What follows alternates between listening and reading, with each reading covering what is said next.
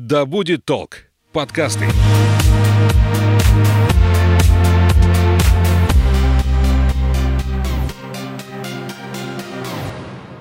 Всем привет, меня зовут Светлана Подберезни, и это подкаст «Ой, страшное». Здесь мы обсуждаем страхи и фобии, которые одолевают человечество в 21 веке. Все истории подлинные, а героем подкаста может оказаться ваш коллега, сосед и даже вы сами. Считается, что людям общительным от природы одиночество ну уж точно не грозит, потому что всегда есть коллеги, друзья, случайные знакомые. Мало кто думает о том, что, приходя домой, такого человека накрывает одиночество и страх, что он никому не нужен, что его не ценят. Аутофобия. Почему она возникает? Вот этот патологический страх одиночества и как с ним бороться? Спросим у нашей гости, психотерапевта Натальи Ковалевой. Здравствуйте. Здравствуйте. Я очень рада быть здесь и с вашей замечательной командой. Взаимно. Я, пожалуй, начну сразу с истории. Есть э, женщина в расцвете лет, Ирина, но так случилось, что в свои 40 лет она по-прежнему одна. То есть нет семьи, нет детей. Друзья и коллеги практически все семейные, то есть встречи совместные становятся все реже, потому что интересы становятся разные. И если в будни она еще как-то занята работой, времени на самокопание почти не остается, то в выходные и праздники вот это чувство, оно с особой силой накатывает. Она понимает, что она одна. Когда эта ситуация исправится, непонятно. Когда жизнь наладится, успеет ли она создать семью, родить ребенка. И со временем этот вот страх, он все больше наседает. В предыдущих выпусках про страх порчи из глаза мы уже похожую ситуацию обсуждали, но там это было навеяно тем, что родственники наседали и цепляли венец безбрачия и все прочее, поэтому девушка на этом зацикливалась. Здесь, когда человек сам себя загоняет в угол и, возможно, усугубляет ситуацию тем, что фактически сам себе подписал, что я одинок, и это навсегда. Что делать? Что делать? Здесь надо очень прям предметно разбираться, и нету для такого случая универсального ответа.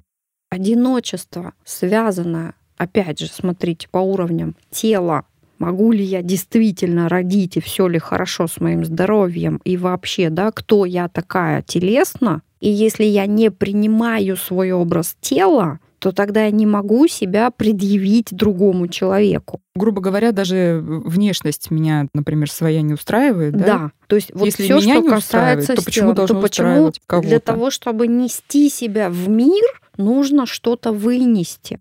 И для такого человека можно, конечно, посмотреть такой детский спектакль. На самом деле он не совсем и детский. По сказке «Гадкий утенок». Там как раз вот эта тема «меня любить нельзя», за которую человек цепляется, потому что я себя не люблю. Это один уровень. То есть не то, что это тело свое, да, образ телесности такой. И нести себя телом надо уметь себя подать, но человек не ступить ни слова молвить, как он себя подаст. И тогда мы говорим о том, что человек находится в регрессе на детский возраст, когда мама знает, кто я. Ну и мама там, иди, иди, вот бантики Мгм. завязали, там еще что-то, вот иди сделай вот это. И все на этом. Мама довольна, но вроде как жизнь получилась. Я сейчас не говорю, что это прям вот история этой женщины. Я просто варианты, Мгм. да, какие у людей могут быть. Дальше мама не становится, то есть перестает быть рядом человек, который повяжет бантики, нарядит, да, и скажет иди и сделай то-то, то-то и то-то. И тогда человек живет всю жизнь, ожидая, что вот все само подойдет. Если в одиночестве человек уже ничем не интересуется, в норме здоровый человек, ему самим собой хорошо. Знаете, часто за собой такое наблюдаю. Мне с собой не скучно. Дел Мне- много, да. интересов много. То есть то, что я делаю, мне нравится. Тогда получается это уже не совсем одиночество, а возможность быть собой и заниматься своим любимым делом. А когда человек, ну вот он сидит и ничем не интересуется, у него нет ни творчества, ни творения, ни проявлений каких-то. Вот он просто в ракушечку закрылся, но тогда как же сюда-то на этот диван придет кто-то и скажет, выходи за меня замуж. Ну, оторви попу, проявись как-то. Это тогда уже глубокий детский такой регресс, когда мама подходит к грудному ребенку, возьмет его на ручки и отнесет в общество. То есть это уже доречевое. Маленький ребенок, совсем маленький, он не знает о существовании мира, ему погремушку дали и хорошо, мама улыбается и хорошо, а теперь нету ничего. То есть вот это замирание, ожидание, что вот-вот подойдет мама, которая даст яркое, отнесет куда-то. То есть это глубокий регресс уже. Но это вот все вот эти телесные, да, такие проявления. А дальше уровень какой? Внимание, память, мышление, восприятие. Нет памяти на имена. Как я с человеком общаюсь? Я его сегодня вижу, а завтра не помню, как его зовут и чем он интересуется. В своей какой-то, да, фантазии человек живет. Дальше внимание. День рождения, там, внимание к другому человеку. Куда я направляю свое внимание? И восприятие, кем я воспринимаю других людей как я на них смотрю, как на чудовищ. Я смотрю на человека и выискиваю в нем всякие разные изъянчики. Там вот он не так говорит, не так делает, не так чувствует, не так меня понимает. Ну тогда через какую призму-то я на людей смотрю? И тогда получается, что опять же я себе же и подтверждаю, что я какая-то не такая, через черные очки смотрю на мир, поэтому я от себя спасаю мир. Ну, потому что я захожу туда и начинаю делать какие-то глупости, пакости, выискивать в человеке не свет, а тьму и выводить ее да, сюда на общее обозрение для самой себя. Тогда тьма еще больше усиливается. А может быть, это проявление высокомерия по отношению и к другим? Это вот не это то. уже в невроз, если мы пошли, угу. то там да, это уже Что все недостойны адаптация, моего внимания. Да, это если уже невротическое расстройство, это уже нарушение в личности будет. Уровень вот этот сначала. Следующий уровень ответ на вопрос, кто я, а он идет как раз из убеждений, идеалов, ценностей. Допустим, у человека внутри такая картина о себе хорошая он выходит в люди и сталкивается с реальностью, и опять же, не ступить ни слова молвить. Автоматом он делает только, ну, шаблонно, делает только то, что ему назначено сделать, да, он, ну, как робот, все uh-huh. прекрасно сделает. Но там, где нужно проявить душевное, он сталкивается с тем, что он прикасается к чему-то непонятному внутри себя. И ему страшно. Если посмотреть фильм «Театр», там есть такой момент, когда мальчик, ну уже подросший этот мальчик, он говорит маме интересный монолог, когда я хотел зайти к тебе в комнату, я не знал, есть там ты или нет. Я боялся, что тебя там не будет, хотя мама была в комнате. И он говорит, мамочка, ты где? И она там вот прям, ну, актриса хорошо сыграла, и текст такой шел она столкнулась с чем-то непонятным внутри себя. Вот она с собой столкнулась. Но это настолько тоненькая струночка, звучание которой тебе больно. Ну, чтобы не порвалась струна, угу. да? И поэтому вот эта вот актриса, она играет все время другие роли, потому что так проще, потому что она не знает, кто она на самом деле. Как только появляется живье, появляются какие-то проблемы. И тогда одиночество здесь связано просто от того, что не соответствует картина представления о себе тем действиям, которые человек в реальности проявляется. Ну, не живой автомат такой, да, а внутри очень душевный человек. Если ты взобрала, нарядился, там, оковы, да, робот, засел, да, железный человек внутрь. И как кто-то увидит, что за этим всем скафандром скрывается ну, настоящая красота. Уже можно не разбираться, откуда это берется. Нужно просто понимать, что вот это все создал сам себе человек. Для чего? либо для того, чтобы, ну вот вы недостойны той красоты, какой я вот тут, да, предназначена для этого, либо я боюсь, что по моей красоте потопчутся, что она станет грязная, и я ее не смогу отмыть, ну или еще какие-то мотивы, вот внутреннее вот это. Кто такая я? Дальше пошли, кто мои люди, и тут уже человек идет работать, да, общаться вообще не с теми людьми, не соответствующие внутреннему. Ну так, да, судьба якобы. И получается, что у него нет единомышленников. А отношения-то начинаются не с любви, да, сначала с единомышленников, которые дружат, да, там праздники, вместе проводят время, и потом только начинается сотворение семьи, каких-то еще угу. проектов, А человек сидит и ждет, что на него сразу семья свалится. Ну, уже готовый такой Готово, сценарий, да, да. семья, Ну, ребенок. Опять возвращаемся. Мама готовую бутылочку принесет, Мгм. а процесс, что мама там работала, чтобы там купить это питание, она наливала воду, там грела, да, то есть весь процесс, ну это вот это, да, сделай мне монтаж. Помните Мгм. с бульвара Да, Капуцинов? Да, Джонни, сделай мне монтаж. И вот тогда получается, что человек узкое сознание, когда он ожидает, ну, такого чуда, которое должно произойти. И вот в этом ожидании чуда он так и будет сидеть все время, да, и говорить, ну Время чё-то вот идет. а время идет, да, и Дед Мороз не приходит никак. А он и не придет, потому что надо понять, что я творю чудо, я. А этому ребенку или там этому взрослому сказали, чудес не бывает. В общем, жди там, да, когда тебе что-то дадут. И тогда здесь, я так думаю, что эта модель воспитания, как я на семинарах психологам говорю, одевай шапку и ешь кашу в шапке. И человек кивает, и он даже не задумывается, зачем это надо. Вот сказали, сиди, жди. Понял? Понял. Все. Почему жди? Зачем жди? То есть вот этот блок сам себе человек ставил или поверил кому-то, что сиди, жди. А дальше кто мои люди, где мои люди находятся и какую роль я играю среди этих людей. Вот она роль. Но есть у психоаналитиков такое, да, внутреннее состояние, умение быть в одиночестве, находясь среди людей. И вот эта проблема сейчас в Японии, по-моему, стала. Огромное количество населения, но они одиноки, они создают себе каких-то роботов, вешаются, травятся, прыгают со скал, да, от этого ощущения одиночества, находясь среди людей. То есть технология есть, а живья нету душевного вот этого. Тогда только выход какой? Опять же, посмотреть на себя и раскачать вот это живье. Сначала для себя, чтобы лить другим, льют из избытка. А если там нет ничего, значит, надо сначала оживляться, а потом, когда уже поток живья, значит, уже потом можно будет делиться. Ну сколько? Ну полгода где-то.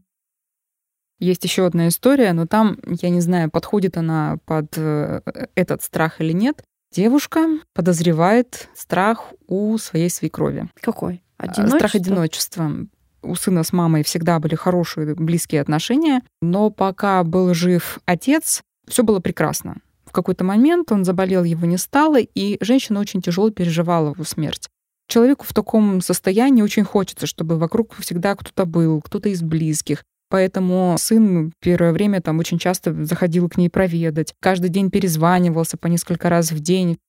Проходит какое-то время, то есть там уже лет 8 или 10, женщина уже подуспокоилась, своими делами занимается, но вот это, как девушка считает, манипуляция теперь уже, она осталась. Стоит сыну не позвонить там день-два, она уже звонит и говорит, ты что, про меня забыл? Или я тебе совсем не нужна? Ты ко мне вот на этой неделе там всего один раз заехал. Когда сын пытается объяснить, что ну у меня же тоже семья, дети, встречает непонимание. Да, потому что так не отвечают. У меня семья, дети, двойным дном идет, ты мне не нужна. Там тревога будет нарастать еще больше. Потому что для этой женщины сын все равно это ее семья, Мгм. это ее история. И ее не переписать. Она здесь пытается справиться с потерей. И муж ушел, да, и теперь еще и сын ушел. И переписать свою историю жизни, что теперь семья это я, и больше нет никого. Но здесь даже не одиночество, здесь больше про горе, которое задержалось у этой женщины. Ну, два года горевания это нормально, а уже после двух лет это уже патологическое горевание, которое приводит к каким-то вещам нехорошим. Но здесь, да, это семейная тема. Здесь не манипуляция. Мгм. Здесь получается вот эта женщина, которая жалуется да, на свою свекровь, для нее вот это горе какое-то свое непереносимо. А свекровь, ну как бы проживая горе, актуализирует что-то внутри меня, мое отношение к горю, мои попытки забыть что-то Мгм. о горевании, да. И тогда что я делаю? Я не работаю со своим внутри. Почему я так реагирую? Ну, Мгм. невротик сразу, потому что папа, мама, воспитание, самооценка. Не вот это, а прям механизм увидеть, да, как он устроен. И решить это. Не обвиняя никого, да, решить, что я так реагирую, хотя бы признать, да, что есть боль, на которую мне сейчас пока рано смотреть. И тогда через это я начинаю понимать другого человека. А здесь такая, отойди от меня, ну, наша семья, железный угу. занавес, э, с сыном, маме не общаться, железный занавес только через меня, да, только через мой труп. Потому что, ну, убери, убери свою боль, тогда ты появишься у меня дома, я тебе разрешу общаться с твоим сыном. Тут вопросы, да, к тому, кто жалуется. А сын здесь выполняет, ну, такой вот мячик между двух огней. Между двух огней. И хуже всех вот этому мужчине, потому что он здесь не сможет сказать жене, дорогая, но я же не вычеркну свое детство. Детство не умерло, вон она, мама живая, угу. да? Семья выросла а не перешла куда-то. Ты пришла ко мне в род. Угу. Рожая детей, ты продолжаешь мой род. Но членом моего рода является моя мать, через которую этим детям угу. течет энергия. Да? Здесь уже очень тонкие вещи начинаются. А эта женщина говорит, нет, я, я и все, я, да. Мужчина это чувствует, но ну, как-то собака сказать не может. У мужчин чувствительность на другом уровне находится. Они шикарно чувствуют, но по-другому. Маме он говорит то, что хочет слышать его жена. Он как автоматом повторяет, мама, у меня же своя семья. Обычно эту фразу говорят женщины, у меня своя семья, ну, чтобы выкинуть всех uh-huh. лишних, да. Тогда получается здесь вот эта фраза, она ради чего? Ради того, чтобы соединиться, все же в единстве хотят. Единство себя, своих частей, своего я, да, в единстве с людьми и с миром. А здесь вот все ради разделения. Есть одна семья, есть да, другая. есть я, есть другой, угу. да. А если там есть дети, то тогда здесь уже будет, какую программу они записывают, как ребенку в будущем обращаться с этими родителями. И они в 12-15 лет получат от этого подростка то, что они вложили. Мама, отстань, ты мне больше не нужна. Угу. А может быть и раньше, лет в 9, в 10. И они будут страдать и говорить, мы же вот жили семьей, мы же вот давали ребенку. Но для ребенка-то семья это все. И его родители, и бабушки, и прабабушки. То есть семья выросла. А здесь попытка ее в какой-то горшочек квадратный.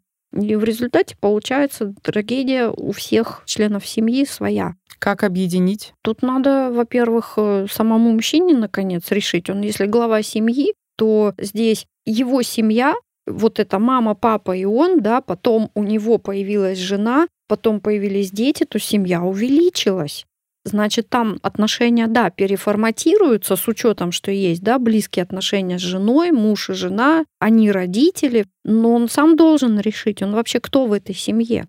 Если он человек, которому сказали, и надо сделать, как жена сказала, ну тогда кто глава семьи? Жена. А может, ребенок, а может еще кто-то. То есть он не напитан этой значимостью, что он, да, мужчина, что он глава семьи. А женщина, которая ему звонит, мама его, и говорит, «Э, я тебе что, совсем не нужна? То здесь уже такое, ты что, хочешь, чтобы и я от тебя отказалась? Ну, то есть ты от меня отказался, ты ждешь, да, что и я откажусь. Ты ждешь этого, это мы на Академии семейного лада на тренинге мы эти упражнения делаем. Зона женского отказа, она начнется не сразу. То есть она будет пытаться наладить отношения, еда, там, визиты, потом недовольство. Ну, то есть что-то она делает. Но если она сказала все, баста, она назад уже не вернется. А как она может не вернуться? Либо она заживет своей жизнью, да, и уже скажет, все, я этих людей не знаю. Бывает такое. А если это другая структура личности,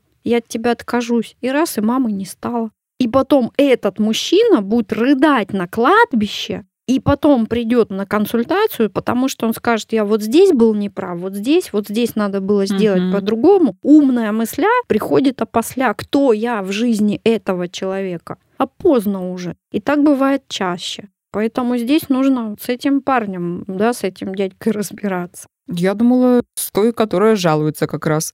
Нет, та, которая жалуется, у нее здесь свой интерес, и она не готова еще услышать ответы. Сказать ей, что ты должна сама изменить свое отношение к этой ситуации, не поможет. Это будет наезд. Она услышит, ну, ты дурочка, и ответ будет сами вы дураки. не готова еще. Пока человек жалуется, он внешне обвинительным поведением занимается. Она еще не задает вопрос, что делаю я в отношениях моего мужа. Но это не муж, это, ну, как они были, да, мама угу. и сын, они так и остались. И то, что семья выросла, почему я не признаю это? А потому что на самом деле я не вошла в род мужа ну, я хочу свой собственный клан создать, да, угу. и там притяну своих папу с мамой, да, и буду считать, что вот мои папа, мама, и вот все, это моя семья. А девочка-то в род мужа уходит, и она продолжает род мужа. То есть она еще по большому счету замуж-то не вышла. Психологически она не замужем. Она пока как подросток, который сталкивает лбами подружек. Ну, только теперь подружки поменялись на других э, людей вообще. История совсем не про страх одиночества. Нет, здесь нет одиночества. Здесь больше ну, об отношениях. Ну, если захочет, да, Академия семейного лада, угу. группа, пожалуйста, все прорабатывается. Но для этого думать надо. Для этого нужно признавать кое-что в себе. Ну и быть готовым на изменения. Готовы. Да, но изменения будут... Я не, не люблю слово изменения, я люблю слово сотворение себя. Ну, не нравится тебе, да, вот то, что ты сотворила сейчас? Пересотвори. Да. На самом деле одинокий человек, он, живя в одиночестве, он его не боится. Боится тот, кто уязвим на признание. Меня не признали, значит, что-то мне не дали. Другие, что «Ой, меня сейчас работой завалят, значит, я нужен». А тут не завалили, значит, ну все, не нужен. Или я использую людей для того, чтобы они мне говорили, что мне любить, что ненавидеть, что читать. Как бы я исполнитель хороший для других людей. Для них одиночество — это ужас-ужас. Но это уже невротические защиты срабатывают, и тогда надо здесь смотреть уязвимость на тип ситуаций и уже работать как с обыкновенным неврозом или предневрозом. Спасибо огромное. А я напоминаю, что у нас в гостях психотерапевт Наталья Ковалева. Спасибо. Вам спасибо.